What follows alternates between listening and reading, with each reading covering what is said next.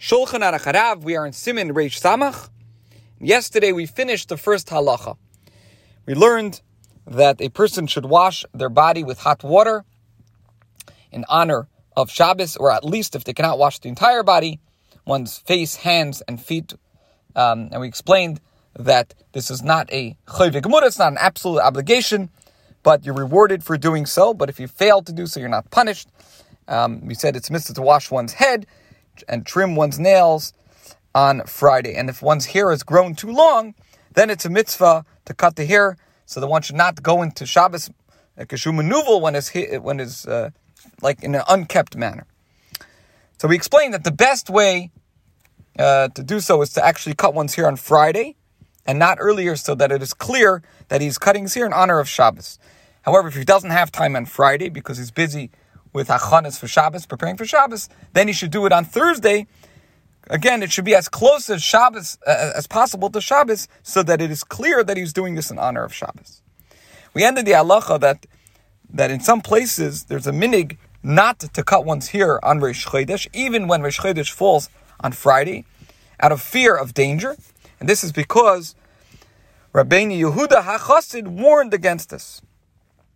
Now, that we pointed out yesterday that he did not talk about a case when Rosh Chodesh falls on Friday, but the Alter Rebbe quotes the Magen Avram, which says that this stringency of not cutting one's hair on Rosh Chodesh uh, should be followed even when Rosh Chodesh is on Friday. Okay.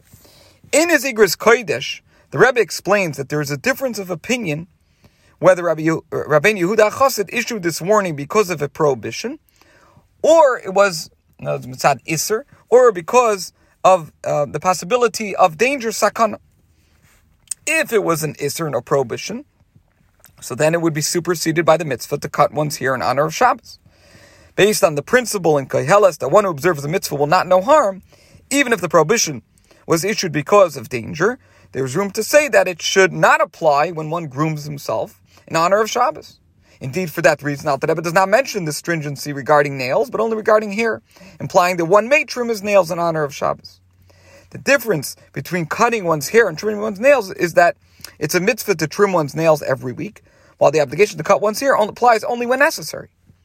For these reasons, when a child's third birthday falls on Friday, that is Rosh Chodesh, so it's Rosh Chodesh and, and it's on a Friday, even though giving him his first haircut on that day is an established Jewish custom, it's not certain that it has the status of an actual mitzvah.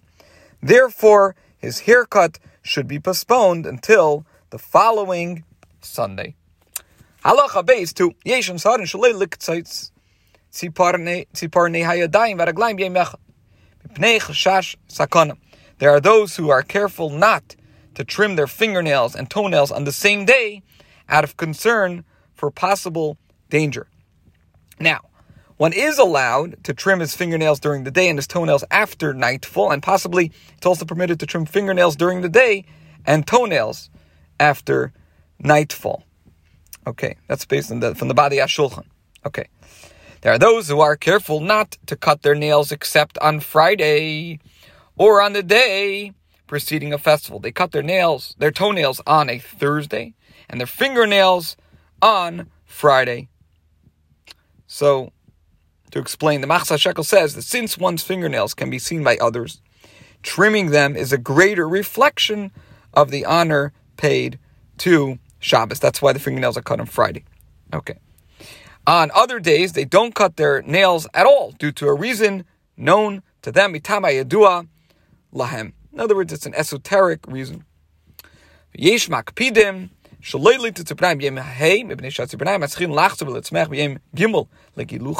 there are some who are meticulous not to cut their nails on Thursday because the because nails begin to grow again on the third day after they are cut, and they do not want this to occur on Shabbos.